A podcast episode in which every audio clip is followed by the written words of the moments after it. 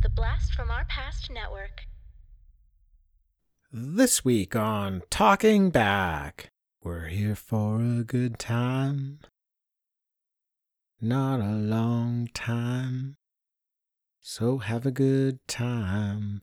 The sun can't shine every day.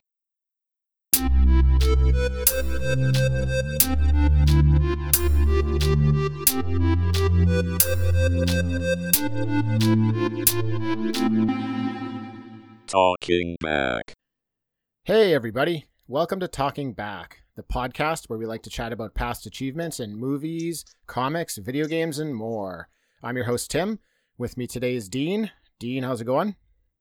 It's going pretty good. How about you, Tim? I'm doing good. Another podcast week. Another podcast week. Another come... movie week. Yeah, movies. We like movies. Yeah, they, I'm ready to have a good time on this one. Oh, nice. Nice one. I think I'm getting, Who's that? I'm getting worse with those. Who's laughing in the background? That was really good. Yeah, thanks, man. About. Dean, we have a very special guest with us today. It is Patrick Hess. Why don't you introduce our guest? Yeah, sure. Uh, Patrick is a good buddy of mine. Me and Patrick and uh, past and future guest Alex Rupp um, had a podcast of our own called Nothing But Comics. And uh, it was a real fun time. We uh, we had a podcast that went along with a website of the same name. I think I've mentioned it on this podcast before that that website is uh, no longer up and running. But if you did want to catch some of our articles, I think if you go to uh, nothing but comics dot web WordPress dot net or something. WordPress. WordPress, yeah. WordPress dot net. You can actually, I think, still find some stuff. But anyway. Really? Yeah. That sounds like oh, a wow. that sounds like a computer virus waiting to happen. yeah, yeah. I'm gonna hit you with a virus. I uh, think it's WordPress dot com, but like when I tried to go to the .net address, it actually like it's like nothing's there. Yeah, that might be because we lost the domain. Yeah, yeah, that's the one. The .net is gone. The .com is still there. Anyways. Okay. Patrick Hess is on the show. We're happy to have him. All right. Yeah. Thanks for having me, guys. Yeah. Thanks for thanks for joining us, Pat. This is great. Probably um, been a you know a little bit too long of time for us to get you on here. We probably should have had you on a while back, but um, you're here now, and that's all that matters. So welcome. No, it's all good. I, I appreciate it. Um, yeah. I, I wanted to talk this movie, so it's uh, yeah. yeah. Yes, this is your pick. So it is my pick. Um. I, I love this movie, and I'm pretty sure Dean loves this movie. So when you when you mentioned this, um, I know I was one hundred percent on board for this. So yeah, excited. Uh, did you guys introduce the movie? Well, Dean, Dean kind of did, but yeah, we're gonna be doing okay. we're gonna be doing the the movie Good Time, um, which is uh, it's a bit of a crime drama thriller. Uh, this movie was released in two thousand seventeen. Uh, very small budget, two million dollars. It grosses four point one, so it doubles its money. So I'm calling I'm calling that a success. Now, yeah, like it's it's rated R. First of all, that's going to be one of the problems. That's not going to get it a lot of money. It's also not your it's not a blockbuster. I was going to say it's not your typical blockbuster. It's not a blockbuster, and it only opened in four theaters, so that's tough. But listen to this: word of mouth takes off on this one, and after two weeks, it's up from four theaters to seven hundred twenty-one. So I think that speaks to this movie and its quality right there. Yeah, it's um, it's from the studio A twenty-four, who does a lot of like the great indie movies. I think the one that's probably like most infamous is um, fuck, well, Moonlight, uh, which oh, yeah. one best oh, yeah. picture. Yeah. But also too, I mean like Hereditary and The yeah. Witch and um, uh, I just watched Midsommar today. Oh, I love that movie so much. Yeah. Yeah. Uh, Midsommar. Yeah. Um, what's the Greta Gerwig, the first Greta Gerwig movie? Um, Frances Ha? No, the one that she directed um, about Sacramento before she goes to N Y U. Lady Bird. Yeah, Lady Bird. Um, a lot of stuff like that. So a lot of like yeah. big indie hits. Um, this one includes, and then they're the Safdie brothers who made um, Good Time, their most recent one, Uncut Gems as well. Yeah, exactly. twenty-four. Yeah. yeah. So it's so directed by Josh and Benny Safdie, and it's written by Josh uh, Safdie and Ronald Bronstein, which is the same writer-director uh, crew for Uncut Gem, like you just mentioned. And yeah. Now, starring in the movie, we got Robert Pattinson. This is the first time I had ever seen him in a movie, Um, I had only really known about him from from Twilight, to be honest with you, and I never watched any of those movies, but I avoided kind of Twilight and him for that reason. So when I saw this, I saw this on a re- recommendation from another friend uh, who whose um, recommendations I respect. So I was like, yeah, I'll check it out. I'll, I'll just give this Robert Pattinson guy a, a try. And I mean, my goodness, I was completely blown away by this guy's performance. He's one hundred percent an A-list That's actor. Incredible. Yeah, he's one of the best out there right now. So you got him, sure. you got him leading. And then this is really cool. You got Benny Safdie, one of the directors, is co-starring with him. Yeah. And does, I mean, a fucking insane job as well. And yeah, then, great job. Then Dean, we got our girl in here, Jennifer Jason Leigh. I know, right? I love her in this movie so much. Great character. We, in we this love movie, her. Yeah. We love her on this podcast. Just anything she does. Damn, she's good. Have uh, you guys done Annihilation? Oh, yeah, we did. Yeah. Yeah, mm-hmm. yeah I got to go back and listen to that one. She's so great. Do it. It's a good one. We, she's. She's very brief role in here, but it's amazing. I'm sure we'll, we'll yeah. get to it. We talk we talk about Star Wars a little bit at, at the beginning, and then we get into some real good conversation about Annihilation. So yeah, yeah, I'll check that one out. Okay, so um, uh, Pat, did you want to share anything about uh, anything like more about the production of the movie?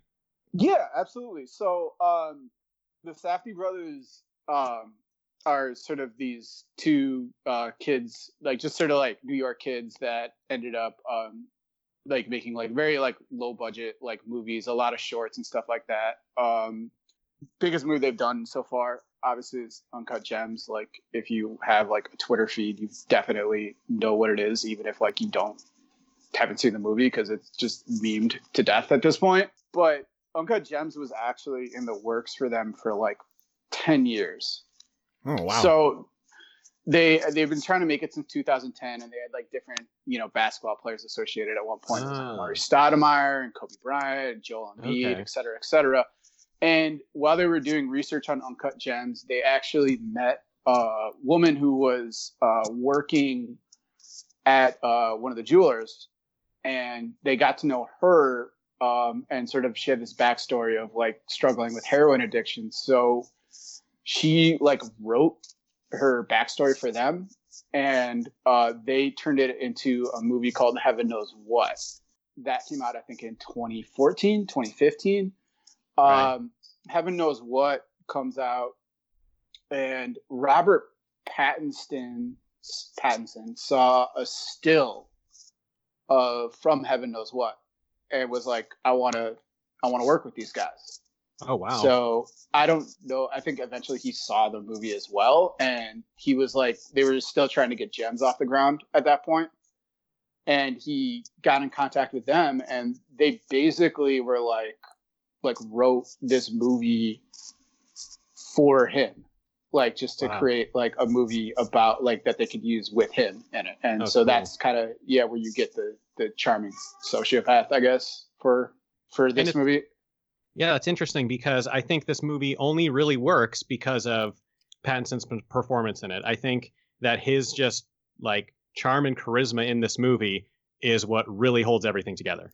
Yeah, I would add two things about that. Um, well, I guess first, like that's my Batman right there. Oh yeah, one hundred percent. Yeah, yeah, I'm looking forward yeah. to that for sure. Yo, me too. I actually I had a take. Um, I said it to one of our former N B C people that like. If the next Batman movie, if they can just nail like the chemistry between him and Zoe Kravitz, plus like give like good like fight scenes, like it could be like the best Batman movie ever.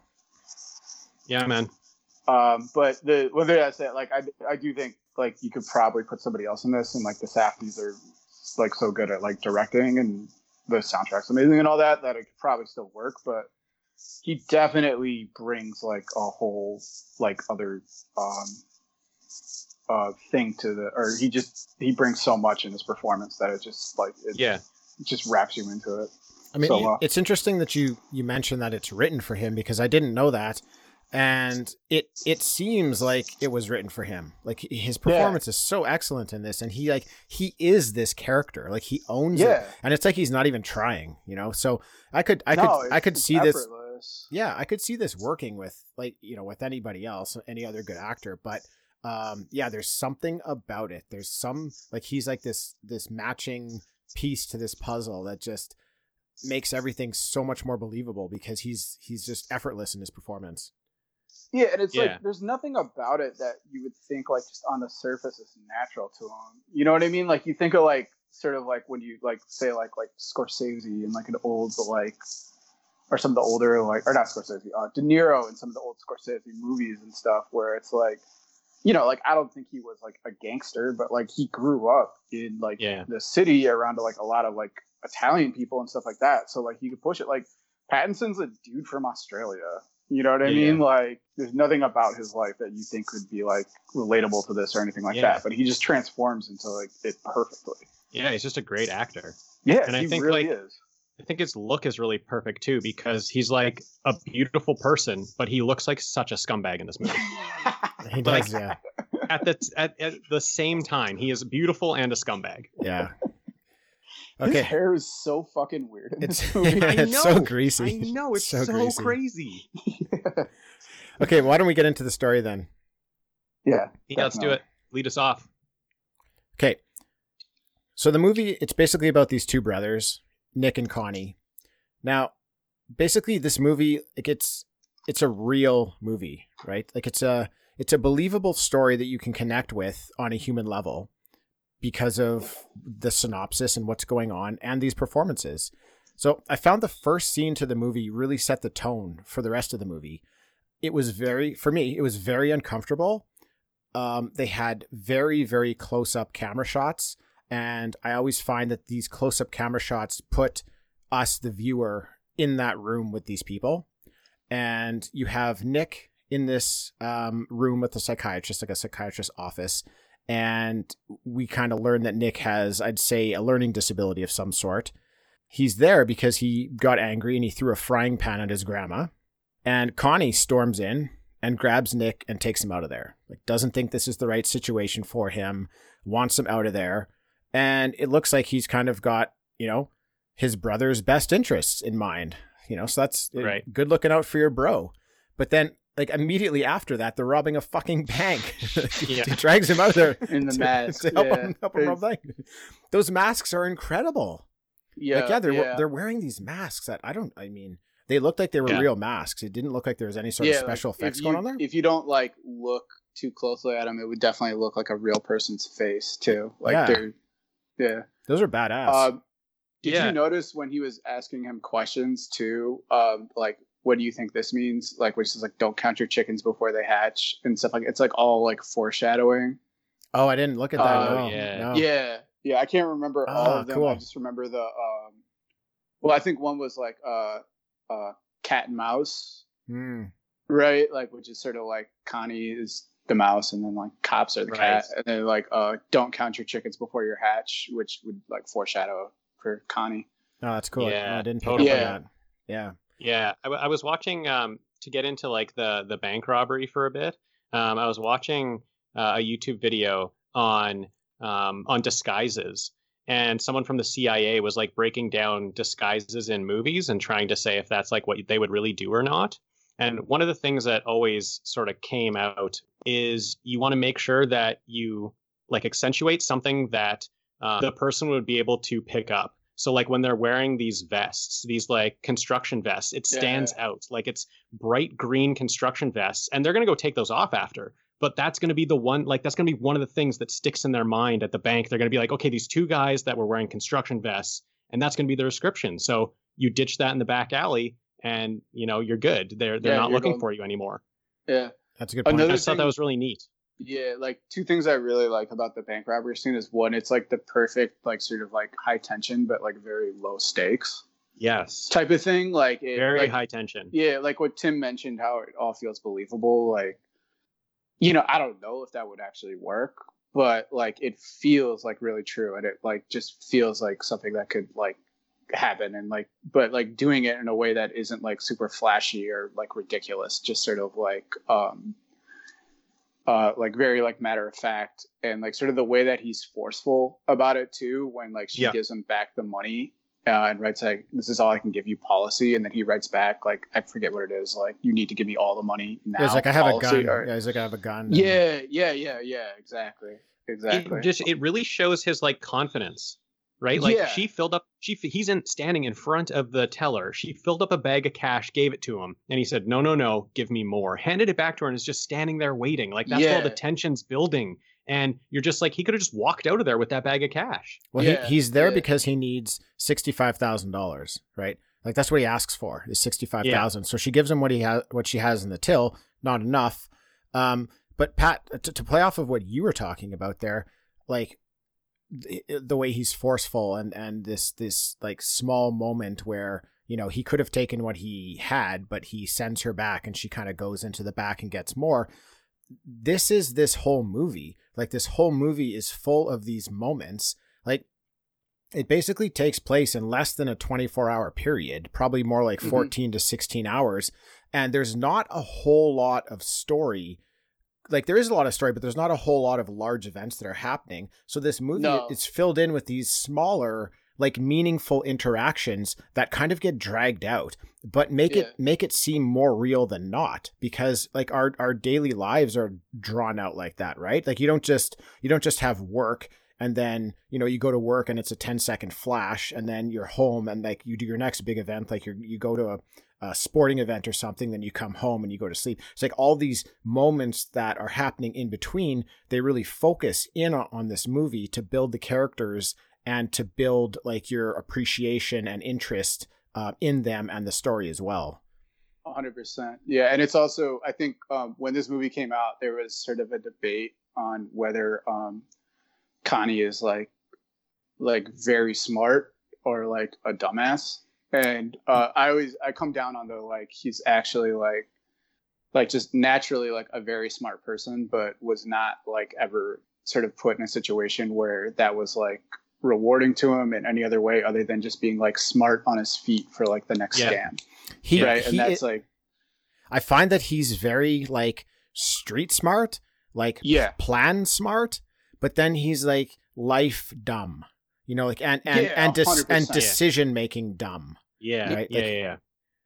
Yeah. It's the perfect example of that type of like, that's how like a lot of like street smart people kind of are. And that's also like, that's sort of what the world makes you, right? Like if you are some dude that like lives in like a nice suburb and you have like parents that like teach you the value of education, then you'll probably like you'll be smart enough to be like an engineer or, you know, any number of things. But like if you're like raised by your grandma that hates you and like poverty, then like you just learn like street smarts, and that's yeah absolutely yeah then you get yeah. your, your Connie. And I think I think also what really plays into that is um, you mentioned, Tim, he comes saying that he wants sixty-five thousand dollars and he doesn't leave when he gets a bag of money because he needs to get that sixty-five thousand dollars. I love that yeah. we don't learn what he needs it for, why it's so important that he needs sixty-five thousand dollars, because in two minutes, the money isn't really going to matter anymore. Like the amount of money isn't really going to matter anymore. Well, they do eventually just... explain it because uh, his, uh, his brother talks about it. It's the farm.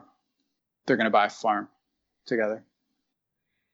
Mm, I, I don't I feel like I missed that. that. I must have missed yeah, that. Yeah, yeah, yeah. That's at some point. Um, mm, it's when he's talking okay. on the phone to his grandma in oh. prison. He goes, oh, okay, "We're gonna okay. buy a farm. Don't be around you anymore." Yeah. Actually, fun oh. fact: the uh, video, music video for the Iggy Pop song at the end of the movie, um, yeah. is the alternate ending of oh, cool. uh, Good Time, where they are on the farm together. Oh, oh cool. Interesting. Okay, yeah, I did not know that. It's uh, Benny and uh, Robert Pattinson like on the farm, and he goes out and sees a weird like jackal or something. Oh, weird. Oh, yeah. Okay, okay. All right. So they, they get this money uh, from the bank. The you know the lady goes back into the vault where she's got the big bills, brings it out, brings the bag, and they make it out, and they're back in the alley. You know, ditching their uh, construction worker Uh, uniform, like Dean had mentioned. And it seems, it seems, I don't want to say weird, but it's an interesting thing here that Connie, uh, we should say Connie is uh, uh, Robert Pattinson's character. So Connie, he's, he's pumping Nick up, like telling Nick how great of a job he did in there. Right. And Nick didn't do anything. He's just there. Um, yeah. And I'm, I'm like, it's really interesting because Nick is most likely in this situation, a liability to Connie in a bank robbery. Yeah. So I don't, I don't understand this dynamic and what Connie's purpose is with Nick, like whether he genuinely loves him so much that he's trying to like look out for him, or if he's using him in some way. And, and we don't really, really find yeah, out. Yeah, I think but... we don't really find out. I think I think he actually just like really loves his brother, and he does. He like makes a lot of strange choices in in this movie, um, but a lot of them are fueled by his brother. Yeah. So I'm noticing already at this point how much I'm loving what they're doing with the colors in this movie. Oh yeah, oh. really, really incredible. Like you know something I, I noticed too, and I, I noticed this when I rewatched it last night specifically, is that like when the brighter colors come out is generally like a signal of like when chaos is happening in the movie, and that's like sort mm. of at the part that we're um, talking about now when like they get away, but then the um. ink blot or the ink thing or whatever like goes off. Yeah, like like they get yeah. they get away, they get into the cab. Uh, they're all excited with this giant bag of money, right? And uh, he's Connie's like, Nick, do you want to feel how heavy it is? And he puts it in his lap, and they, they open it up, or they hear a sound. A sound starts happening, and they open it up, and yeah, it's uh, they were marked bills, so this like yeah. red dye starts spraying on them. I think it's just paint, but Nick, uh, Nick, in his situation, like really starts to freak out that he's getting covered in this yeah. paint, right? So they got to pull the cab over. The two of them run into um, some sort of store. They're in the bathroom trying to wash it off. They end up. Yeah, I think it's a Subway. So oh, a Subway. Oh, oh okay. okay. Yeah, yeah. The manager. That's actually another another interesting thing about the Safdie of war, especially in uh the Heaven Knows What, which is like a movie about heroin addicts, is that they show um. how people use chain restaurants in New York City to do nefarious things, because they're like uh, kind of like there's so many of them and they're all like faceless, but they always yeah. have like public bathrooms. So like for Heaven Knows What, it's like that's where they all shoot heroin. And they always, uh, and I mean, those are all the places where the employees aren't going to give two shits about what you're doing because yeah, they're making yeah, you know minimum yeah. wage. They're never going to confront anybody. yeah, exactly. Totally. Yeah. Exactly. Yeah. Yeah. Um. Yeah, so they uh, they they wash themselves off the best they can. They're um, at, back out on the street now, and the the police are obviously patrolling the area looking for a couple of bank robbers. And they see these two guys, kind of in hoodies. Then they stop to question them, but Nick basically bolts for it. Right, he's uh, he's too scared, runs away, and then we get this uh, yeah. police chase, and Nick foot chase, yeah, foot, foot chase. chase, yep, Nick. Unfortunately ends up running through a glass door. Uh, was, yeah, exactly. And um, the, he gets he gets caught by the police, and he goes to jail. But Connie makes it uh, makes it you know, without, yeah, without so getting here, caught. Here's an interesting point too, where Connie like kind of gets the jump even on Nick. He gets way ahead of him, and he's not really looking back and turning back. Yeah. Like, so we have this moment before where he's pumping up his brother and telling him he needed him by his side, robbing that bank. He had to have him. And then when they're running, he just kind of leaves them. Yeah. At this point in the movie, which is about twenty minutes in, the opening credits roll. That's one of my right. favorite opening I've, credit rolls. No shit. I fucking oh love it. God. Like when they show him like walking, or first they show like that one dude in front of him, and I think he goes like "Law from the belly" or whatever. And like he, it shows, uh, yeah, Nick walking like it. Getting put in prison or whatever, and it's it's really heartbreaking what happened. It, it is heartbreaking, yeah. But like yeah. we we haven't we haven't seen much story wise so far. Like these, we've been introduced to two brothers. They've robbed a bank, and it's twenty minutes in already, and like they're just letting us know, like you've seen nothing yet. Like this is yeah. just the intro. Like get ready for it, guys. Totally, so I, I really really chance. liked it. Yeah, they give you this chance to catch your breath, right? You're like, oh, yeah. man, that was intense. And then you're just like, okay, I guess I better get all the breath I can now because I'm going to yeah. lose it later. Well, yeah, like literally immediately after that, they show him like in like lockup and just like the terrible like Rikers yeah. Island prison conditions where like he's stuck in this cell with like fifteen, twenty people, and like two of them get in a fight, and the prison guard just sprays mace indiscriminately at everybody. Like, yeah. hits Nick, and it's just like, oh, poor fucking Nicky. Yeah, poor yeah, Nick. Totally. He, he gets beat up there, right? Like he uh, he just wants to watch something on the T V. Yeah, the that's other guys a little are... bit, little bit later. Yeah, when um, they're I think that is still in like the credit roll, but it's like yeah, it's right, it's right after. Into it. Yeah, okay, yeah, when um, because he doesn't get it, man. Like, no, he doesn't, he doesn't yeah. understand no. what's going on. He doesn't yeah. know he's in a dangerous situation. Yeah, yeah. So they fight over the T V channel, and then like one guy, like he starts kicking his ass, but then everybody like gangs up on him and just like mm-hmm. beats the shit yeah, out of him. It's really, really uncomfortable, hard to watch. But yeah, it, yeah. This is the point in the movie where I realize that the music is serving a purpose all of its oh, own. Yeah. And it's it's for me, it's like the music are wavelengths of the feelings and emotions that the characters are experiencing. It's like an extension of them. Like mm, it's very it's yeah. very deliberate. And when something uncomfortable is happening and you're watching it, you're hearing the music, which is also uncomfortable to listen to. And yeah. it's like kind of like it's, I don't know how to describe it, but it's like a synth, um, like a loud yeah, synth I almost. Think it's all like synths. Yeah, everything. Like if you're it's like, by, um, sorry, I didn't mean to. Go no, ahead. go ahead, go ahead. We should get no, it in there by, because uh, the, the music is incredible. Yeah, one point direct. I think it's one point directs never. It's like an electronic artist. Yeah, um, and it's also like, for me at least, like it it sort of goes back to. I don't think this always worked. This probably wouldn't work for every movie, but all my favorite scores are always by like electro musicians like him or like alt rock dudes from the nineties. Like Trent Reznor yeah. or Tom York and Johnny Greenwood. Yeah, yeah. From Radiohead. Sure. Yeah. I can't picture this movie with different music. I can picture it with a no. different actor, like lead actor or, or you know, cast altogether. I cannot picture it with different music. No. It's, it's so powerful. Yeah. yeah. Yeah. Yeah. And I think um, you guys have seen Gems, right? I haven't. No. I've seen Gems. Okay. Yeah. Like, I mean, I, I kind of. For a long time, I was like, uh, Good Time still like my favorite movie of the two. I, I'm not so sure on that right now.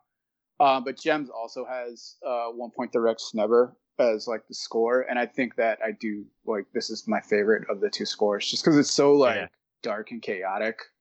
Yeah, yeah right I got to agree with that. It's yeah, great. yeah. It has this sort of sound like it kind of sounds like seventies like Italian horror mm, in a way, yeah. which like I really totally. appreciate. Yeah, yeah, definitely. Or like Carpenter, maybe a little bit, but like a, like more like maximized. It's awesome. Yeah. I listen to the score a lot, or not a lot, but like it's every once in a while. I just like it's to great. Like vibe out to it. Yeah, yeah, yeah it totally. Is, it's really good. So Nick's in jail, and Connie wants to post bail for Nick. Now Connie's got sixteen thousand dollars in clean money from the robbery, but needs another ten. So he yeah. heads to his girlfriend Lauren's place, and this is where we meet Jennifer Jason Leigh. The two of them, Connie and Lauren, they're planning a vacation, and you know you can tell. Seems like Lauren is planning a vacation. Yeah, exactly. Yeah, yeah. Lauren's Lauren's planning a vacation with her money and is going to take Nick along. And Nick starts angling for them to use this vacation money uh, to help get Nick out because you know Connie, whether he's being truthful or not, is saying that he's worried that Nick could get killed in prison. So it's like it's a matter yeah. of life and death here. So he's really laying it on thick. He tells Lauren all he needs is like a couple thousand dollars. It's not a big deal. He needs a couple thousand. Yeah. And then when they when they get to the the, the bondsman's office there, uh, she finds out that it's ten. It's ten thousand that uh, yeah. he needs. So, and this is this is where Connie I think is really smart.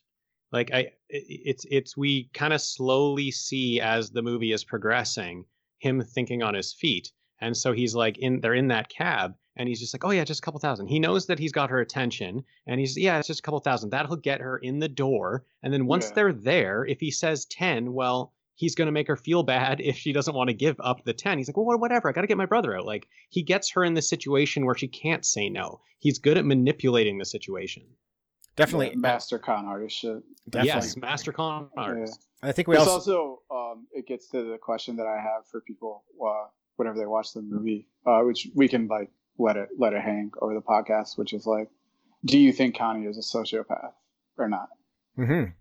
Yeah, yeah, and yeah. it's a, it's a yeah, great let's question. Let that hang right? and get to it. Yeah, yeah. Let's let's uh, like roundtable it at the at the end and yeah. uh, see, see what we think sure. because it is a legitimate yeah. question that you know they don't really let us know. Yeah, no, I think it's open to interpretation, but that, it's also definitely. to um, the Jennifer Jason Leigh character. Just take a moment to that is like a, an amazing. uh writing that they do there of like the totally grown woman who's lives with her mom and is completely like emotionally like stunted and just yeah.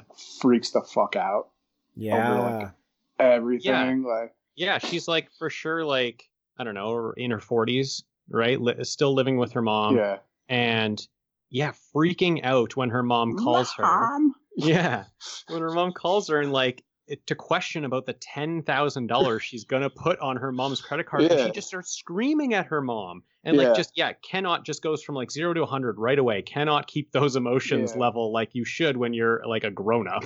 Yeah. And it, it feels like that's another one that it just feels like such a real character to me. Yeah, to, definitely. You know what I mean? Like yeah. you've met that person like a million times, especially like if you live in New York. yeah, yeah, yeah, totally. Like, Which yeah. you do. I don't think we said that, but Pat, you live in New York, so. Yeah, one of the one thing I love about this movie is just how like on point it is for the way it, it describes like sort of the, or it shows the city. Nice. Yeah. So. so This was this was interesting. Yeah, like it seems like Lauren, you know, while she's the one planning the trip and has the money, it does seem like it's her, her mother's money. That like she doesn't oh, have it's any money, right? one hundred percent her mother's money. Oh yeah. yeah. Like now, I don't even think she works. Yeah. No, I don't. I don't, you know I mean? I don't think yeah. so either. So Lauren's mother has put a hold on her credit cards, so they can't get this extra ten while they're at the the bondsman's office there. And I thought this was interesting. He asks for the sixteen thousand back, right? Like he can't come up with the other ten yeah. that's needed. He asks for the sixteen back and the guy's like, no, that's mine now. You can't have it back. Like, I, I wonder is, would that be a real thing? Like, why wouldn't that guy give him his money back? Because it's like I think, nothing. What, what has I happened? I think it's happening. I think it's happening because he knows it's dirty money. Okay. I think he knows that this, this, yeah, he's taking advantage of the situation because he knows he has the upper hand in that situation. Yeah. That if, if he, he could call the cops that's because good, he knows like that money is covered in ink, even though he's okay and take like he's good with taking it. Yeah. It still has ink on it. And he knows. Well, no, like, he, he took the money that didn't have ink. But um, Connie said right, like, right, you can't, you can't use any. Yeah, he sees the, the yeah. money. That, okay, that makes sense then. So fun fact too, uh, that bail bondsman is a real life bail bondsman. Oh, no way. That's incredible. Yeah, they do that he, with a lot of people in their movies. That's awesome. I mean, he that's, looks like yeah. one. Yeah. He is so incredible too. Like it, that scene is another one where it's just like the tension is rising and rising and rising. I feel yeah. so nervous. I start sweating in that scene. Like actually, I'm so into it. Yeah, yeah. It's, it's because uh, it's because they're getting close to the like end of the the work day uh, per se, and right, and the yeah. ju- the judges are all going out for supper. There's only like a few right, minutes yeah. left, and Connie like is, is adamant that he wants his brother out, and this guy's just like, well, look, man, there's like fifteen minutes left until the end of the day. I don't think the judge is gonna look at like look at this yeah. for you. And he's yeah, like, yeah. um, yeah, Connie was very very persistent in, and as yeah. he as he is with a lot of people in this movie, he's very forward, he's upfront, he's very confident. And he won't really take no for an answer and just has a way yeah. of kind of like making you do what he is asking for. Yeah. So yeah, yeah, the, yeah, the bondsman does kind of, you know, does the best he can. They find out his brother the can't. Way that the, the bondsman says, like, can you take that outside? That's yeah. what he tells him about uh, his girlfriend. Oh, yeah. Out. Yeah. yeah. She's it's screaming. Like, you know, he's just said that like a million times yeah, before. Totally. totally. But, so they can't they can't post bail for Nick, though, because he's not in jail anymore. He's been moved to the hospital, yeah. right? Because he got he got beat up and he's not there anymore. So this is great for Connie, right? New plan. I can get my brother out of the hospital for free. Right, totally. That's not going to cost yeah, me anything. It's just, this just got ten thousand dollars cheaper to get yeah. to free my brother. So that's what he does, right? He's off to the hospital. So he, he goes. He finds out what hospital they're at. The the bondsman helped him with that information. And when he gets there, this was this is really smart. I thought he he goes to reception and he's like, "What floor are the police on?" Because no, he doesn't. He doesn't do that. That's um. He goes. He goes into the cafeteria and yeah. he sees like a nurse. And to the nurse, he goes like, "No, it's just it's just a some guy who's I think eating food." Oh, was yeah, it? He's like he has scrubs yeah. on. Oh, uh, okay, okay, okay, okay. And okay. he goes like, "Yo, like, where where are all these cops here? Like, uh, where are these cops? Like on the floor?" And he's like, "What floor are you on?" He's like, uh, "Fifth floor." And he goes like, "Cops aren't supposed to be there. They keep prisoners on the sixth floor." And then he, he like kind of does like a oh and then like walks away right up to the sixth floor. Yeah, yeah, yeah. yeah really smart move. Very yeah. smart. And he yeah. and he uses like he doesn't say his own room. He uses like oh my dad's here. Like the the cops are outside my dad's room and it's really like annoying yeah. him. And so then the guy, yeah, that's when the guy gives up the information. Yeah. It's good. It's great. If you yeah. notice, too, when he goes up to the sixth floor, too, they start doing this thing where like the camera is looking for Connie. where it shows like his view of like staking shit out. So like oh, it shows yeah. him walk in and he like looks over totally. Like as he's walking by, it shows him look over like one of the receptionists. Right? Yeah.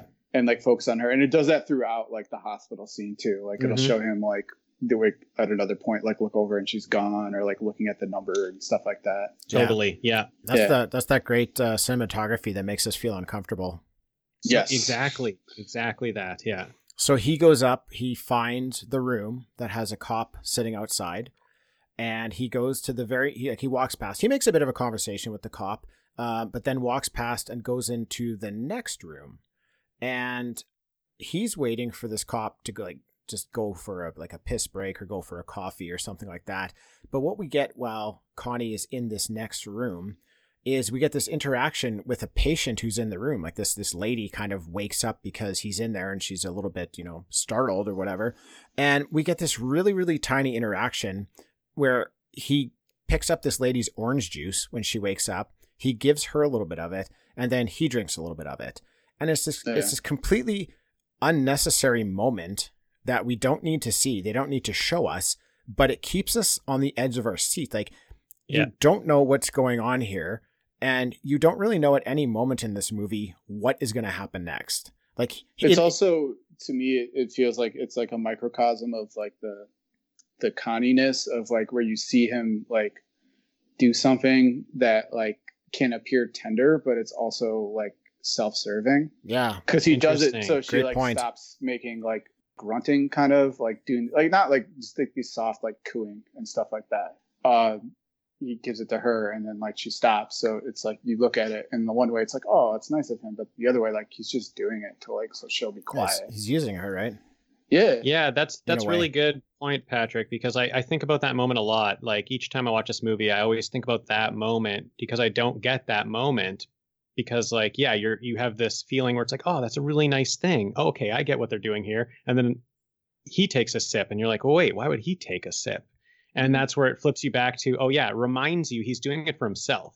Not because yeah. he wants to sip orange juice, but he needs to keep her quiet. Yeah. Right. Exactly. So, yeah, it's it's a really it's good like, moment in the movie. It's like the parts. Yeah. Like his parts of like helping people always tend to be like like they're always self-serving. They're, they're self-serving as well, too. Yeah. Yeah. It's almost like, don't forget, this guy might do some good things in this movie later on, but he's yeah. doing it for himself.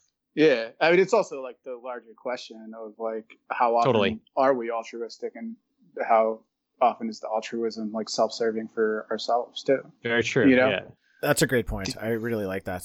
Like, I like, yeah. I like that they give us that moment, and I like that it actually has yes. a reason to be there, right?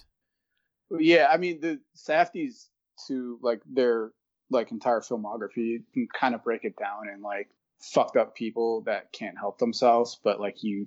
you feel like you, they just still like bring their humanism, you know, like, like, like it's completely yeah. like it's full be- bore. It's because like, obviously uh, the three of us are not the type of people who would go and rob a bank. But if something happened where one of us had to rob a bank, this whole scenario could go down. Like it yeah. could, it could start at us robbing the bank and snowball from there.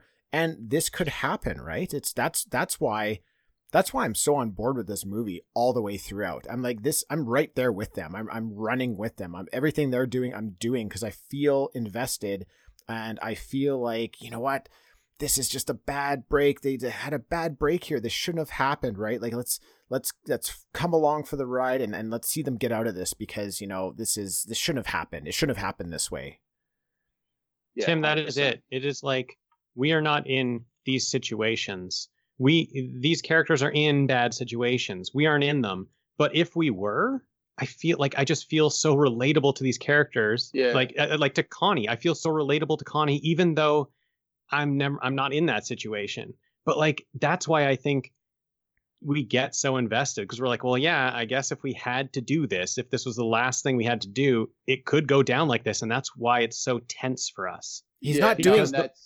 They're, not, they're just like their humanism is just incredible. Yes. Like he's not doing anything that we wouldn't do in that situation. Like uh-huh. Dean, you're my brother. I love you. But if we'd rob a bank and the cops catch us on the street, I'm booking it. okay, if you go one direction and I go the yeah, other man. one, I'm not going to carry you on my back, dude. I'm getting out of there. I'm no, getting the fuck out. I know. So I You're going to check in with me. Yeah. We'll try to like both and get away. Then, but I mean, you got to look out for number one, if you're in that situation, because you should know that ahead of time going into it, like something like yeah. that could happen. Right. So, so and when we, I go to jail it, right? and get beat up, you're going to get me escape, help me escape from the hospital. Yeah. I'm, I'm going yeah, totally. I'm going to try to yeah. post bond for you. Yeah. Oh, yeah, but that's, with, it's a good point. If you could try to get yourself beat up so I can get you out of the hospital, right. that'd be a little bit it's easier. easier. It's easier yeah, in the hospital. Keep that yeah. in mind.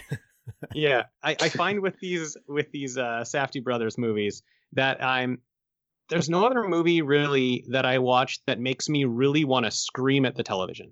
Like, well, yeah. like where I actually am just screaming at it. I'm like, what? I will say out loud, what are you doing? Yeah. And it's because I feel like I am them, even though they're these people in like wild situations. I'm like, yeah. I am you. I could do the same thing in this situation. What are you doing? You had an out and you didn't take it. What are you doing? Yeah. Yeah. The uh, Gems is like the, the big one at the very end when he like has the money. Like he's figured it out before everybody that like, yeah, like he's right. But like, he's just fucks it all up anyway. It's a different movie. Sorry. I don't want to go on too much of a tangent, but like, if go you ahead. want to see how they really crystallize that sort of uh, what we're talking about, um, they do a documentary called Lenny Cooke, uh, or they did a documentary called Lenny Cooke, where they just splice together like a lot of like home video footage with a few interviews, but a lot of it is home video footage of um, this uh, guy that was like a prep, like a star uh, prep player named uh, Lenny Cooke from uh, Brooklyn back in the day, who played like against like LeBron James and Carmelo Anthony on the A A U circuit and that kind of thing. Okay. And a lot of people thought he was going to be like the next big thing. But then he, for whatever reason, didn't get drafted when he came out of high school. Okay. And it's sort of like, it's like all these things about like just him fucking his life up. And it's, it's kind of amazing, like how they managed to do like the same story with like a real person. You know what I yeah. mean? Like it's yeah. just, if it's like your thing, or if you want to watch a movie about a basketball player, like that's, that's a good sort of like, yeah. I think very illustrative of their like style. Without uh, any kind of like extra, any of like their own writing or anything to it, right? Per se. Cool. I feel like I want to watch anything that the Safdie brothers do. First of all, oh, oh for sure, one hundred percent. This is the only thing I've seen, but like from what you're saying, Pat, it, if it's all kind of like this, I mean, damn, I love this. Is a different, yeah. def- definitely a type of style of movie. Um, yeah. But I there's there's definitely a place for this style of movie in my library, and man, it's it's it's unique. I would say um, Gems and this are when they got like really like tight, like when their movies got like tighter and like really like just hit you nonstop. Yeah. Um, yeah. The other ones that I've seen, like Heaven Knows What, is good, but it it can like it rambles a little bit to me, and then. Um, Lenny Cooke is is pretty great overall, I think, but it's sort of like it's like a, a documentary in a style that I haven't really seen before. Like it doesn't do almost anything that a normal documentary does or a traditional one. Like it's mostly just like video footage from like different points in his life that they splice together to tell his mm. story. And then they yeah. had a few interviews, but like not that many. And then there's um. Daddy Longlegs, which I haven't watched it actually. I'm, I'm meaning to. Um, it's on Criterion now. It's about like their dad mm. being a fuck up, which oh, okay. I think is probably like all comes back to their father. But yeah, no, yeah. I, I I like to say, um, you know, there's a lot of like really great directors right now. Like we already mentioned, like you know, Greta Gerwig, um, or like Barry Jenkins from Moonlight, and Jordan Peele. You know, there's uh. Alex Garland, who did Annihilation and Ex Machina before that. But yeah. the two that really give me what I want over the last couple of years, I would say, would be like Ari Aster, who did Hereditary and Midsommar, and then yeah. like the Safdies for Good Time totally. and Gems. Awesome, yeah, man. Awesome. Totally. Okay, cool. Let's keep going then. So this cop finally leaves um, the hospital, like outside the hospital room, so Connie can... get in there. He breaks Nick out of the handcuffs and helps him into a wheelchair, and they get the fuck out of there. Now, Nick, since he was beaten up there, his face is completely bandaged from um, all like the, the the the getting beaten up, I guess. Yeah. Um, yeah. Now all the punches, all the punches and kicks that came yeah. flying yeah. his way. All now, the pile drives to the face. That's right. He got pile drives from the yeah. top top bunk. yeah.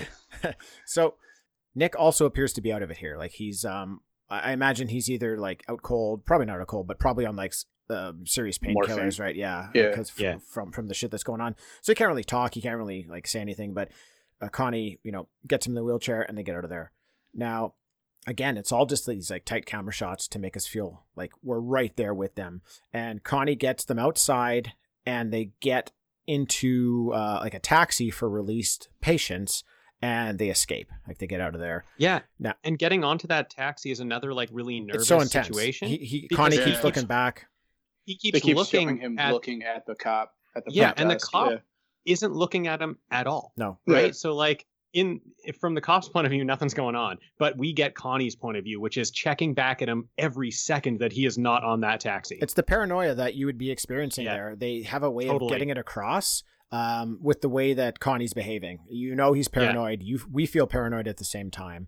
Uh, it's incredible. But they so they get on this uh, this bu- this uh, like a small bus, and they're dropping all these like patients off one at a time, and it comes to the end and. Uh, Connie and Nick, they they weren't on the list of the bus, right? They kind of just snuck yeah. on. So the guy's like, yo, you're not on my uh, agenda here. And he's like, oh, man, we're just two, two blocks away, two blocks away. Yeah. So drives them two blocks further. They get off and they double back two blocks to where the second last people got dropped off. And they go mm-hmm. in and knock on the door. And Connie is trying to use their phone. So the, the lady who answers the door remembers them from that bus, and yep. it kind of like believes somewhat that they're, you know, who he's saying he is. And Connie's just saying that he needs to make a call to his mom. Uh, they got locked out, or he he forgot his uh, his keys and his wallet. He's making up some story. And if you notice on the bus too, like he marks her, like kind of right, he right like, off the jump. eyeballs her and kind of like knows yeah. that he's gonna yeah like he he asks her first like if he can go ahead, like, and she's like yeah. really nice about it, and she's really nice to him when he leaves too, so it's like he he knows, like, all right, good yeah. Samaritan. And when he gets to that door, she's really nice again, like she he's was, like yeah. I just I couldn't get into my house, I just kind of use your phone. She says of course, she lets him in and says of course. And then when his when he gets off the phone call and he's like, hey, can I leave my brother here, that's when she the flags go up and it's like, this isn't how people act. Like yeah. that's when she's like, no, no, no, no, no, you can get out of here. But like so nice right at first to like, yeah, you of course you can use the phone. Yeah, but she freaks she freaks out, but then comes around and is like, yeah, you can stay. I have a spare room. You can stay in my spare room for like seven hours until your mom gets off work. That's like, yeah. oh, okay. And um, you've got Nick and Connie left here with um, her granddaughter, I think it is. Yeah, uh, Chris, you hear her mention to her granddaughter, like, I'm going to take sleeping pills because I have to work in the morning. Oh, that's right. Yeah. Like, don't right. bother. Yeah, yeah, she, she's right. knocked out. Yeah, she knocks herself she's out. She's going to be out. Yeah, that's right. So uh, Connie and this uh, the granddaughter, Crystal, are hanging out. Uh, they're kind of bonding. Crystal cooks him some chicken nuggets. And Connie dyes his hair. Yeah, Connie dyes his that's hair. That's one of my favorite it. scenes I love it. When she's like, did you dye your hair? Yeah. And he's like, yeah. Now, he's like, yeah, I'm a weirdo. Yeah, yeah, I'm just a weirdo like that. The lighting, uh, the lighting yeah. in the house. Or the other one when so she's like, cool. "Oh yeah, yeah." Or when uh, they're in the kitchen together and she's smoking uh, the vape weed.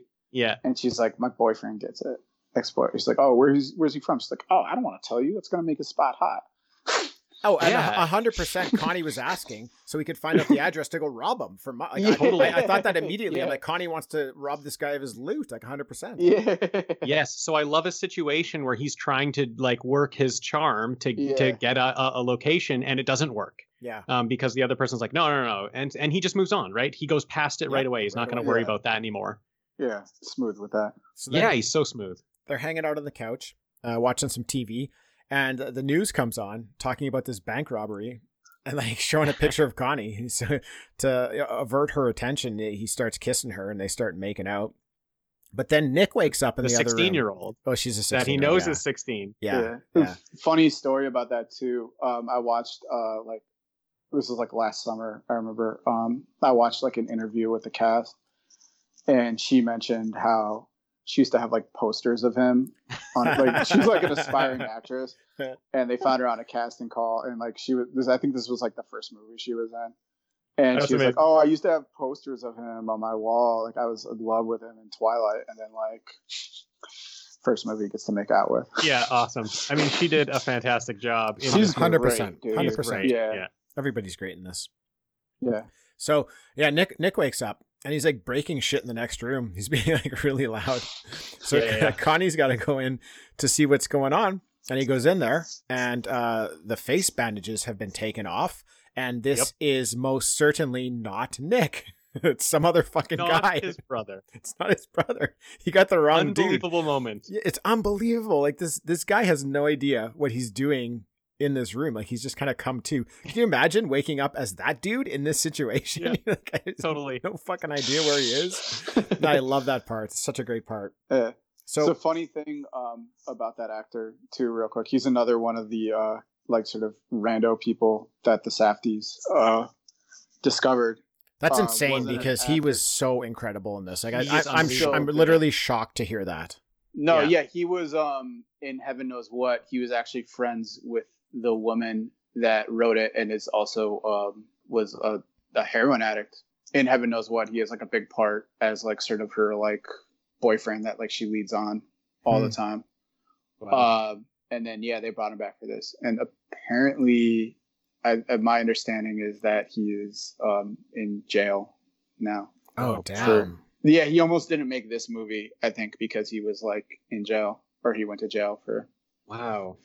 Yeah, yeah, it's sad. Jeez. Yeah, he's, it is. He's uh, name's Buddy Duress. He's fucking fantastic in this movie, which I'm yeah. sure we'll get into more. He is fantastic. Yeah. So, so Connie needs to get to, he needs to get back to the hospital now because Nick is still there, right?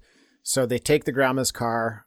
Uh, all three of them. Uh, Nick, uh, the dude, the this dude's name is Ray, and yeah. uh, Crystal. They all hop in the car, and you know they they do what any. you know, anybody would do in this situation. On the way to the hospital, they make a quick pit stop at White Castle. Of course. Yeah. Well, they, they drive past the hospital. I, for, like before they get out the driveway, it shows like the cops driving yeah. by. And it actually like, as they turn away, it shows the cops like looking at the house.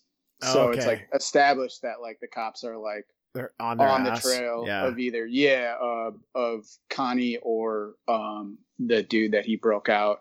Yeah, Not right. clear at that point. And then they drive past the hospital and it's full of cops too okay. as well. Um, so yeah, that's that. Then they, they stop at White Castle. Yeah. So, get some sliders. Exactly. so, so um, Crystal goes in and we've got Ray and Connie here and we get this really, really great flashback of Ray and what his the story monologue. is. Yeah. yeah. So basically what happened was he just got out of jail yesterday.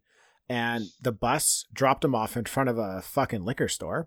So he goes in, he spends like whatever money he's got uh, on a small bottle of brandy. And he just, he chugs the whole chugs thing. It. It's so impressive. And then he calls his buddy up to do some real partying. Khalif. Khalif, yeah. yeah. And then we get... Played by uh, infamous uh, nineties underground rapper Necro.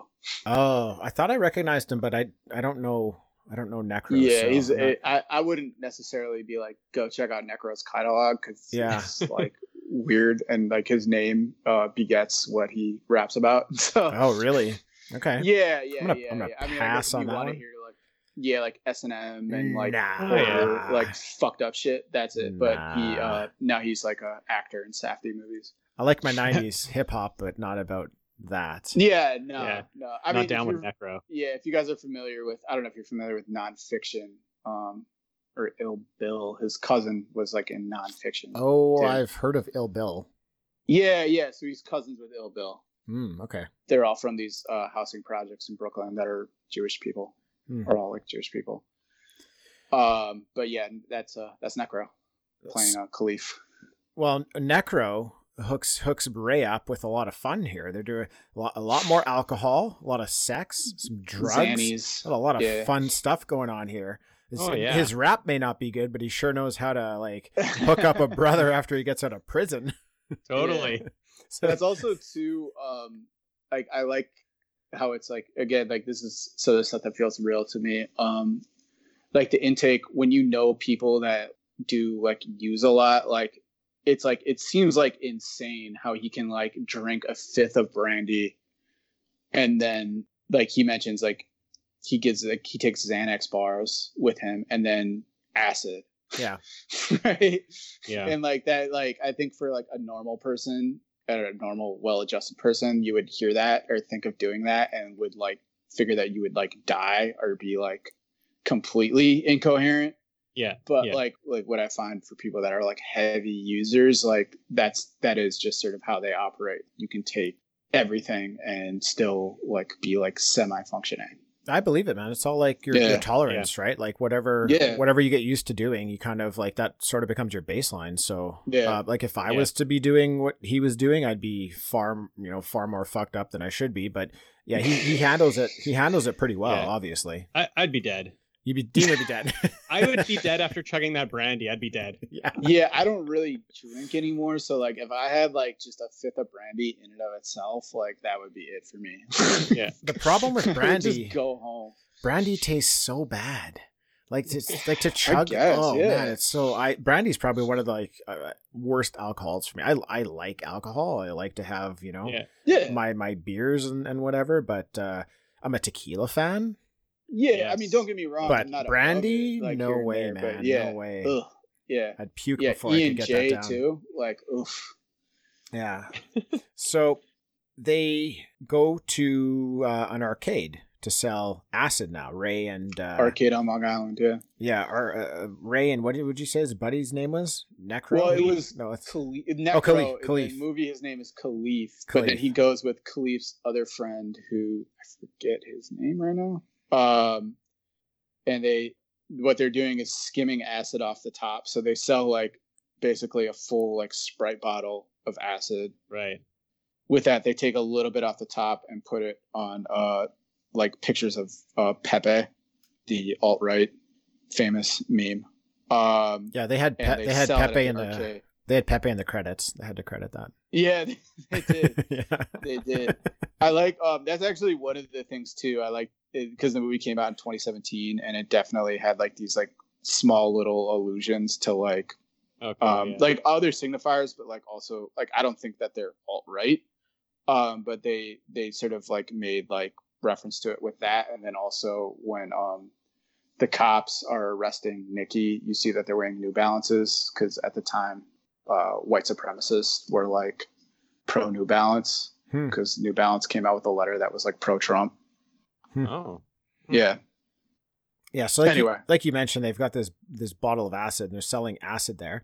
And this guy comes in to buy some, and he says he just robbed a Radio Shack just down the street, right. and he had a backpack yeah. full of money, and he was cranked out on something too. But the cops break in right after him, and they all have to kind of take off and, and book it. And they get to an amusement park where the other dudes get caught. So the dude who's got the bottle of acid and I think the guy who had the money, they get pinched, but they stash the money and the acid away somewhere in the amusement park. But Ray is able to get into a cab. And this is yeah, still as... this is still in his flashback though, right? So you want to say something, Dean?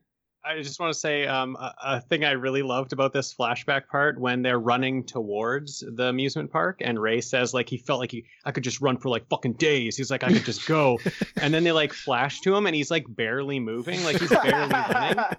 And like I really loved this because I, there was there was one time when I, I had had like a lot of alcohol and I was chasing someone down. And I was like, you know what? If I get as low to the ground as possible, I will go as fast as possible. And my friend was my friend was watching me run.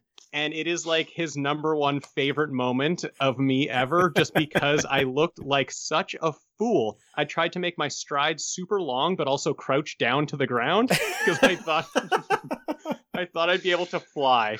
So when I when I heard Ray say that he could run for days and then he was just like kind of hobbling along, I was like, I get it, bro. I get it. I love it, man. I love it. I love it. So, yeah, st- still in Ray's flashback here. Uh, he gets into he gets away. He gets into this cab. Now, like they're doing a really good job with Ray's story, and I'm super into oh, it. It's yeah. like really fast paced. There's a lot of stuff going on. Ray is a great talker himself, so just like he's yes, very totally. captivating to listen to. And he gets in the cab with the driver, and the driver wants you know to get paid, and Ray kind of makes the mistake of saying that he just got out of jail, he doesn't have any money, but um, I mean, I'm sure this happens a lot. You know, you just want to get a ride home to your house, and then you someone in your house keeps saying his mom will pay. Yeah, like maybe he's he's yeah. got money there or something. Sounds fine, but this cab driver starts freaking out, right? Uh, starts driving for the uh, police station, says he's going to go there. And Ray, who is um, the acid has, you know, uh, been affecting him greatly here. He opens the door and he's looking down oh at the goodness. road, and he's contemplating whether or not he's just going to bail.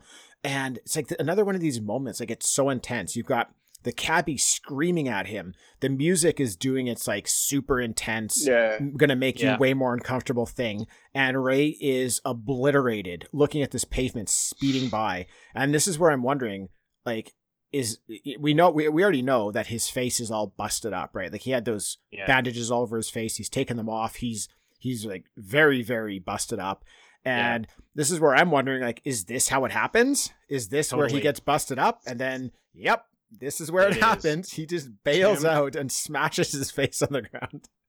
Another great part of that is when they flash the speedometer. Yeah. Because he says, he's like, he must be going thirty or forty. They flash the speedometer. He's going sixty. Yeah, he's, like, yeah. he's cruising.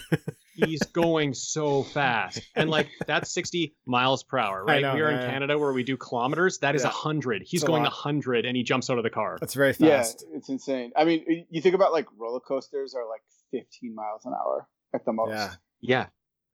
Wow. So we're, we flash back to the back seat of uh, Connie's car where Ray is telling this, and we go to the front, and Connie's not even paying, he's not even paying attention anymore. No. He's on his phone looking up the amusement park where this stuff has been stashed. Yes. It's so good. I, I love it. This, it's so funny. This is where I, again, I'm like, Connie's a genius because he picked the one thing out of this guy's story Definitely. that could help him. Definitely. That could help him out. And that was Adventureland. Adventureland. So he brings up Adventureland and they head there. And it's freaking like two minutes away or something. Yeah, it's it's um they they know that it's all stashed there, but they don't know where, right? But they break in. Ray finds the bottle of acid, and the security guard comes in, right? I love the security guard. I really like this guy. But he says, Farshad Abdi. Uh, yeah. Did you recognize where he's from? Was he yeah, from that uh, uh, Captain Ron or whatever? Cap- no. Captain Cap- Phillips. Captain. Right, that's a that's a different uh, captain. Yeah, he's I'm the captain now. Captain Phillips. Yeah, okay, yeah, yeah. Was also in Blade Runner twenty forty-nine. Yeah. Oh, was he? I didn't. I don't remember him from that. Yeah. Oh, yeah. Cool. He has like a. I think he sells his. Oh. He has like a, yeah. Okay, I remember now. Yeah. Some like street vendor. I forget what he sells him. Some. Yeah, something, I can't remember yeah. either yeah. what he sells him. Yeah, it's like a. He sells him like a. I don't know. I can't remember. Yeah. Uh, good ass movie. By the yeah. way. Yeah. Oh, oh yeah. yeah. No shit. So the security guard comes out, says he's called the cops already, and uh, he finds Ray, takes him back to the office.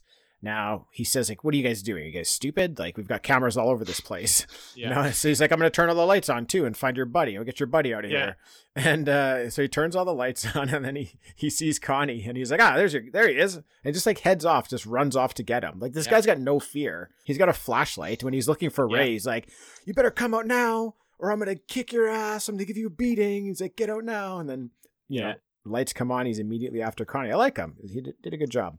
For but sure. um, Connie ends up getting the upper hand on him. Kind of fucks him up a, a he whole just lot. Sprints at him. He, yeah. yeah. And then just beats the shit. Beats that's the like shit the most shit brutal, like Connie part. Yeah. Yeah. Yeah. yeah that, that's yeah. true. Good that's, point. That's really like kind of like the mask off moment. Yeah. I think for totally. him. Totally. Yeah. Yes. So Connie and Ray, they go back in to look for the money. Now the police show up because the security guard called them, and Connie's got a pretty decent plan here. He pours enough acid. Well, in- Connie actually just puts on his outfit, and then yeah. Ray is the one. That's was it Ray? Like, Ray who did it? Yeah, yeah Ray, Ray is like, okay. like he's. I think he said something like, "You ain't gonna remember shit, bro." Yeah, and then like just pours so much, so much, dude. Acid. It's enough to kill the fuck out of him. Like one hundred percent. Yeah. I don't know if acid can actually kill you, but like it oh, definitely okay. can like True. make you go crazy. Uh, like, that, that's good. That was enough to melt his brain for sure. Yeah, and, yeah man. Like, oh, it was insane. An insane amount. Because you saw them earlier. They put like two of the tiniest drops on the paper and yeah. took it. And, and they're just, Ray's like fucking tripping out. And they poured a quarter of a Sprite bottle full of the liquid into this dude's mouth. Whew, that, that was, poor fucking guy. Fucking was rough. But uh, yeah, so they, they take the guard's outfit. Connie puts it on, and then they pretend that this guard is the guy who actually broke in, right? Yeah. And um, yeah, the cops take the guard away. Uh, he's handcuffed. They take him to the ambulance. He's freaking out, speaking another language. Crystal, who is in the car still with them, kind of wanders out, and she's looking for Connie. The cops see her, grab her. Uh, I guess there was um, apparently one other person that they, like when Connie is dressed as the guard talking to the cops, or maybe the guard itself himself said there were, I don't know. Somehow the they, guard, they thought there were more people. When the guard called it in, he said yeah. that there was two. There was two people. Okay, so Ray was still hiding, and Connie comes out as the guard yes. to yeah, explain yeah, yeah. what was yes, going on. Yes, Ray was hiding. Yeah. Okay, gotcha, gotcha. So, uh, yeah. So they take, they take uh, Crystal. So the cop, yeah, yeah. So Connie uh, and Ray, they leave Adventureland, like the cops leave. They leave as well. They take the security car, and they're going to head to the real guard's house. Now, I think they just needed a place to hide out for a bit, right? They just they're looking for some some cover. You know, the cops are hot on their tail, and dude, the security guard's place is nice. What'd you Solid. guys, yeah, what'd man. you guys think For of that? Brooklyn, that's oh, like, yeah. man, that's got to be expensive. Yeah. Had a nice, like, Christmas lights set up everywhere. A lot of yeah. nice totally. electronics. It looked good. Yeah, it looked good. It's yeah, a nice bar. That, yeah, it's nicer than my giant place. Fucking dog. And um, oh yeah, it goes back to the um when he's um watching T V with um the girl. And they show, like, dogs on screen. And she's like, oh, doggy. And he goes, like, I think I was a dog in a past life. That's why they always like me. And oh, it's, um, yeah. Good yeah, point. Yeah. I remember that. Oh, yeah. totally. Because that dog was vicious at the yeah, door. Like, he, they knock on the like, guard's door to make sure no one's in there. And the dog freaks out, right? It's humongous. Yeah. yeah it's like a humongous fucking dog. But, but when he's he opens just the smart door, about it, he lets him smell the jacket. Yeah. And like yeah. the dog's like loves him after that. Yeah. And it's totally. just like, it's another great moment in the movie because all you, all you know is like Connie just bullshits everyone. Right. And he's in this moment where he's just talking to this girl and he's like, yeah, I think I was a dog in my past life. And he's like, oh yeah, he's just bullshitting because he's just trying to get through this moment. But then he's actually great with dogs. Yeah. So it, yeah. it comes to that moment where he knows what to do. And you're like, what the fuck? This guy was actually telling the truth back then. Who is this guy? Yeah, it's um I, actually one of my uh, she's not a movie critic anymore, but she was one of my favorite movie critics when she was. Uh, her name's Emily Yoshida, and her review for oh, this yeah. for Vulture. Um, she does a really good uh thing where she writes, um, he believes you as a dog in a former life, and so do I. There's a loyalty and tenderness to him fighting with his instinct for self-preservation. Hmm. The more he has to justify screwing over, the more Pattinson's face hardens. On some level, he knows the spiritual hole he's dug for himself, but he's not able to change course. Yeah, man. That's beautiful. Yeah, man. That's great. That's fucking yeah. I love on. Emily Yoshida. She's awesome. Yeah, she's actually, um, not to get on too much, but she's going to, um, or she was wrote like a series for F X. I think it's uh, like an adaptation of the book Shogun. Okay. Yeah, I heard that she lives in L A now, so. Yeah, yeah, yeah. yeah I mean, she's just also on that pod, uh, Night Call, which is pretty... Right. Great yeah, podcast. Yeah. yeah. Yeah. Um. But yeah, she um, she's uh, she was writing for a television show, but I don't think they're going to be able to go into production now. Right. Yeah. Fortunately. So we're coming to the end here. Uh, Connie wants to sell back this acid to Ray's buddy who lost it. Um, it's probably worth a bunch of money. So Ray sets up this meeting for this guy to come by this the apartment they're at.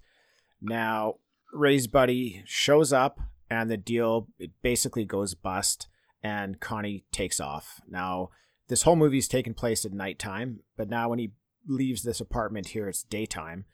He's running early morning, yeah, er, yeah, early morning. He runs out the front, and like the cops are waiting there for him, and they they kind of like yep. or they drive up and catch him running. They start chasing him. They catch him. They see that well, they don't see, but Ray is still stuck in the apartment. He co- it shows him basically his view from watching from the window. That's right. Yeah, he's yeah. he's looking down on Connie running. Great view, like great way to do that. Yeah. You know, like oh man, yeah. the bird's eye this. shot of that. Yeah, this and how they show been... when he gets caught and like the he has the bottle of acid and yeah. Sprite. So like when yeah. they catch him, like it knocks out of his hand and goes yeah. like you're watching that the whole time. Yeah. And I just, I just love that this movie's been so focused on like close-ups on people's faces and like emotional moments. And it's like, you know what? We're bird's eye viewing his ca- his capture yeah, yeah. because like we don't need to get on his face and see everything. We know everything about this guy. Like, let's just go from how like kind of anticlimactic this capture is, right? Yeah, mm-hmm. Totally. Yeah. Cause it just really happens. Right. And he yeah. wasn't, he wasn't really in danger here. You felt like he's safe because he's I at this like apartment. How could they be yeah. on him? But as soon as he runs out, they're there, they catch yeah. him. And this Ray, he's stuck in the apartment. He climbs out the window. He's trying to scale the side of the yeah. building. He falls to his death. And uh, then we see Connie in the, in the back, yeah, the back of the cruiser, and checkmate, he's fucked. Right, they got yeah, him. Yeah, just and his whole face, dude, hair's uh, all fucked up, and I feel yeah. for him here. Like he, his, yeah. he's in the back of the car. His face is framed perfectly in the middle of the screen, and it's this just a, a shot on him, and you're looking at him for about twenty yeah. seconds, for and so it's long. this it's this slow realization that's coming across his face that he finally realizes, in my opinion, that he just. It like it all came crashing down, and he realizes he, yeah. he got caught. Like there is no next move to make. Everything yeah. that he was hoping for and planning is now officially over. But it takes him this time to grasp it, and it's fantastic acting on his part. Just to yeah. like, because yeah. if if you um if you're not really into movies and you're watching this, you could wonder, why are they holding on this guy's face for twenty seconds? Like nothing's happening. It's just his face. But the subtleties in his acting where he is, that's twenty seconds of hard acting right there. He's trying yeah. to get something across, and he does. It's fantastic. Yeah. Two things about that.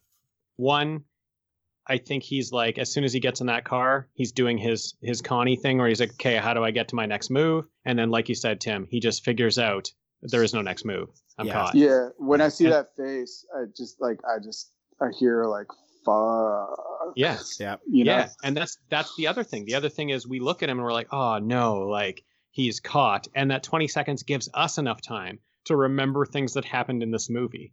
And you're just like, oh no, wait, but like, do I really feel bad for him? And then you're like, oh yeah, yeah, I do. Oh no, wait, do I really? But like he was doing it for his brother. So I do. Right. And you just go back and forth in this yeah. time. And when it ends, you could be anywhere. You could be, you could be on his side or not. And you, you go yeah. back and you feel, you feel bad for all the people he burnt in this movie too. Cause he burnt a lot of people hard, you know, everybody. Yeah. He, he fucked everybody over. Um, so we get to see Nick. He's back at this psychiatrist office where he was at the start. He's now in a program, and we see him get led into this room where there's like this, um, this, uh, worker is helping this group of people. And it's like this activity where a choice is involved. Oh, people, yeah, with like learning disabilities. Yeah, yeah, basically, it's, yeah. It's really, really cool that Nick here at the end of the movie, he's he's given this opportunity to start making choices for himself, right? They, yeah. He hasn't he hasn't had that oh, that yeah. chance in this whole movie. But these all the all they're doing they're doing this thing called cross the room. So this um, the worker says like, if this has happened to you, cross the room. And, you know, Nick is uncomfortable. He says he doesn't know anybody there.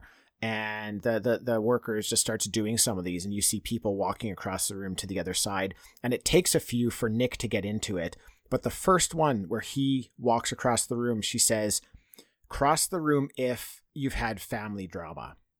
And he yeah, crosses the room. That. And then the next time he crosses the room, they say... And actually after that one, when they say cross the room if you've had family drama, he crosses and the credits start to roll. But as yeah. the credits are rolling, we're still watching this scene in the room. So then we get another one. She says, cross the room if you've ever been blamed for something you didn't do. And Nick crosses mm-hmm. the room. So yeah. it's it's this great ending where it's like, this is the first time I feel like Nick is is being allowed to be Nick and and be himself and have some choice in his own life. And he was here at the beginning of this movie, right? And Connie yes. burst into the room and ripped him out of yes. there. And yeah. he goes through all this shit. And now he's finally back at the end to this place he started and where he probably should have been in the first yeah. place. So beautiful ending to the movie. And yeah, we've talked about it a little bit before. We don't really learn what Connie's motivation is in this movie. Like I, as I'm watching it, I'm like, oh, I can't wait to figure out what this money's about. Why is he doing it? Uh, why does he need Nick involved? And they don't tell us. They just take us on this roller coaster that, you know, we bought our ticket for, we got on, and two hours later we get off and we're never the same. Yeah. yeah. And that and, end scene is just, I love it so much. Yeah. Definitely. I love the end it scene. So I, much. I had like the trying to hold back the tears, but they're still coming down the face. That happened yeah. to me in the end scene um, because the bookend of Nick um, of this movie, like opening on him and closing on him, you kind of forget about Nick as we're just so focused on Connie in this movie. Then you get to that end and you're like, oh, yeah, like here's a person that we should really be like caring about. Here's a person who finally gets to make, like you said, Tim, finally gets to make their own decisions here. And if we just could have, we started here. This is exactly where we started. If we just could have let him stay here, if, if Connie didn't, yeah, if Connie didn't come in and pull him out, I would have felt great about this. Like yeah. for the whole time, he was in the place he needed to be. Exactly. So at the end, we actually get nice music for the first time in this movie. It's not chaotic anymore. It's um, it's soft and gentle. And I, I mean, it would definitely the Iggy Pop. Yeah, yeah. It's, def- it's still the same composer, but uh, it's the only one where they have singing on it, which is uh, Iggy Pop. Yeah, or, nice. I, I don't know, you guys. I fucking love Iggy Pop. I love uh stuff that he did. Um, I forget the name of his first band. From what uh, I, from what that. I've heard of him, I like. I haven't heard yeah. a lot. I haven't gone out and listened to enough, but what I hear of him, I like. So there's one more thing left to do. That is our... I know what it is. You know what it is? I know what it is. Pat might not know what it uh, is. This is our what if.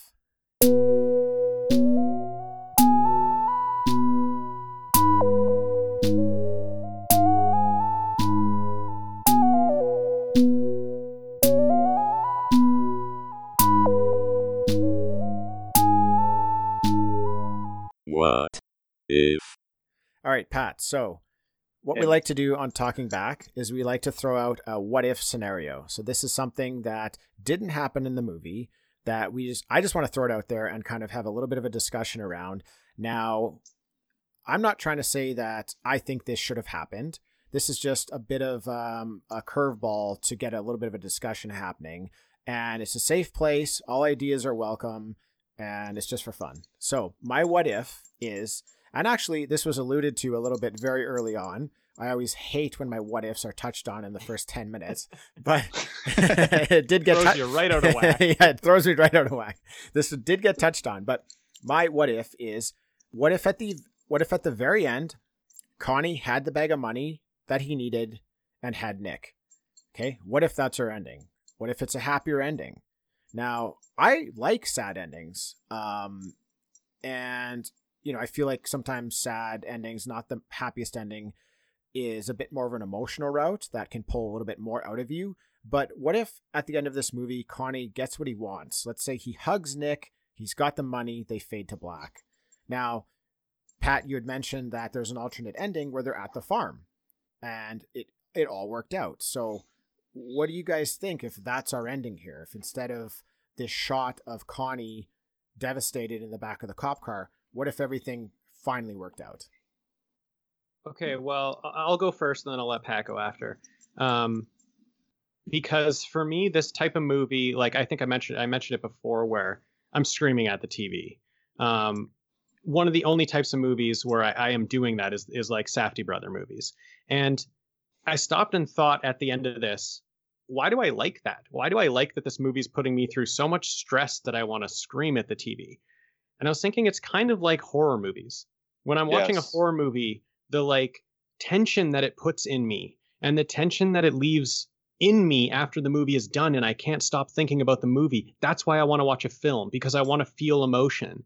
And it kind of does the exact same thing as a horror movie. I feel so tense and so nervous. And I love that this movie gets me to feel. So if I'm I was explaining feeling... to someone last summer, like why I like horror movies, um, because it's... Um... Uh, like a safe space to feel like those things. Yeah. You know that, what I'm saying? Yes, yeah. one hundred percent. Exactly. Yes. A safe space. That's a good way to put it. Yeah. It's yep. a safe yeah. space to feel those things. And so while I'm feeling those things during this movie, um, I need this ending for that type of movie, because if we're doing the what if ending that you have here, Tim, where we get, he gets it, he wins the day, he gets the money, he goes with Nick and they go off to the, the farm, and then, you know, maybe something else comes up that we don't see where he needs to take advantage of Nick in a situation. I, I can't deal with that. Like I, I need this ending right here. Um, just because I think it, that's what fits with the movie. And that's what fits with my intense feelings. If it, if it's this happy ending, I don't really understand my feelings almost. Like I, I try to look back on moments in the movie and I don't quite get it. I feel no. like while I'm watching this for the first time, I feel like there's going to be a happy ending. I'm actually caught off guard at the end when it wasn't a happy ending. It just, I thought, I thought things were going to work out. So yeah. I, I do love it for that reason at the end that it didn't work out. Like that hits me way harder than a happy ending would. So I appreciate yeah. the ending.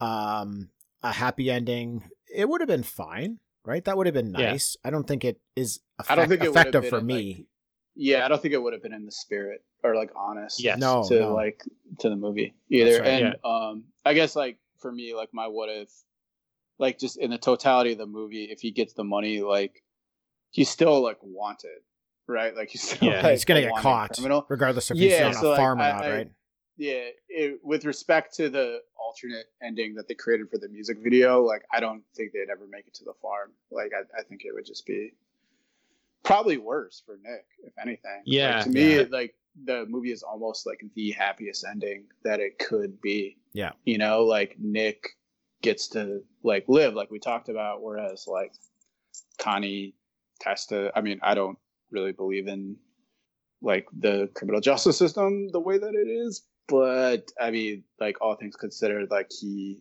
like one, if one of them has to go down, like the right one actually goes down. Yeah, yeah, that's that's a good, yeah, that's a really good point because like the psychiatrist actually says that right at the end of the movie because like Nick He's was in actually, his place, in, yeah. yeah, Nick and was actually in right. jail for most of this movie. Well, he yeah. was, and in the hospital. And then at the end, the psychiatrist says, you know, Connie's where he's supposed to be, and you are where you're so supposed yeah. to be. Right. And I, that's like just rings really true. That simple line of dialogue just like rings really true there. Yeah. You know what? He's where he needs to be.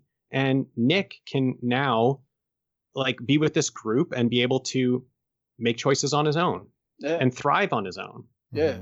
Yeah. I yeah. mean, if he if Connie gets away and like doesn't yeah. get caught, then you don't know if Nick's going to get out, you know? Yeah. So. Yeah, awesome. and and like you said, they're they're they would be wanted. So yeah. like the cops were always on Connie's tail. So yeah, yeah, he's not getting far. No. Yeah.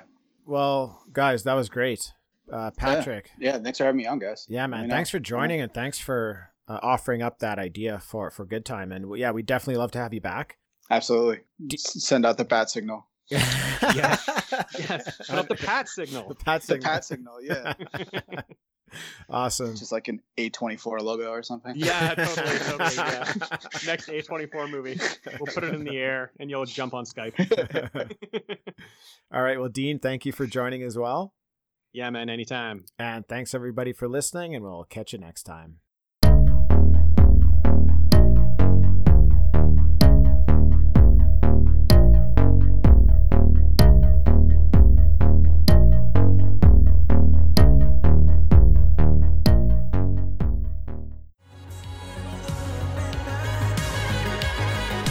Hey, this is Brent. And I'm Eric. And we are part of the Friday Five podcast. Yes, sir. We cover everything from the eighties to today. We absolutely do. You can find us every other Friday on any of your favorite podcasting platforms. Like any. iTunes? Like Stitcher. Oh, man. Maybe a little Spotify. Hey, and also check us out on Instagram. Absolutely. So come hang out. I think you'll have a lot of fun, and we will see you there. Yeah, bring your proton pack and your ecto cooler. And maybe some McNugget bugs. That's it for another episode. Thanks to everyone for listening. If you'd like to drop us a line, we'd love to hear from you. You can find us at Facebook, Instagram, and Twitter as TalkbackPod, or by email at talkbackpod at gmail dot com. Also, please leave us a review on iTunes. Those reviews will help more people find Talking Back. All right, that's it. We're done.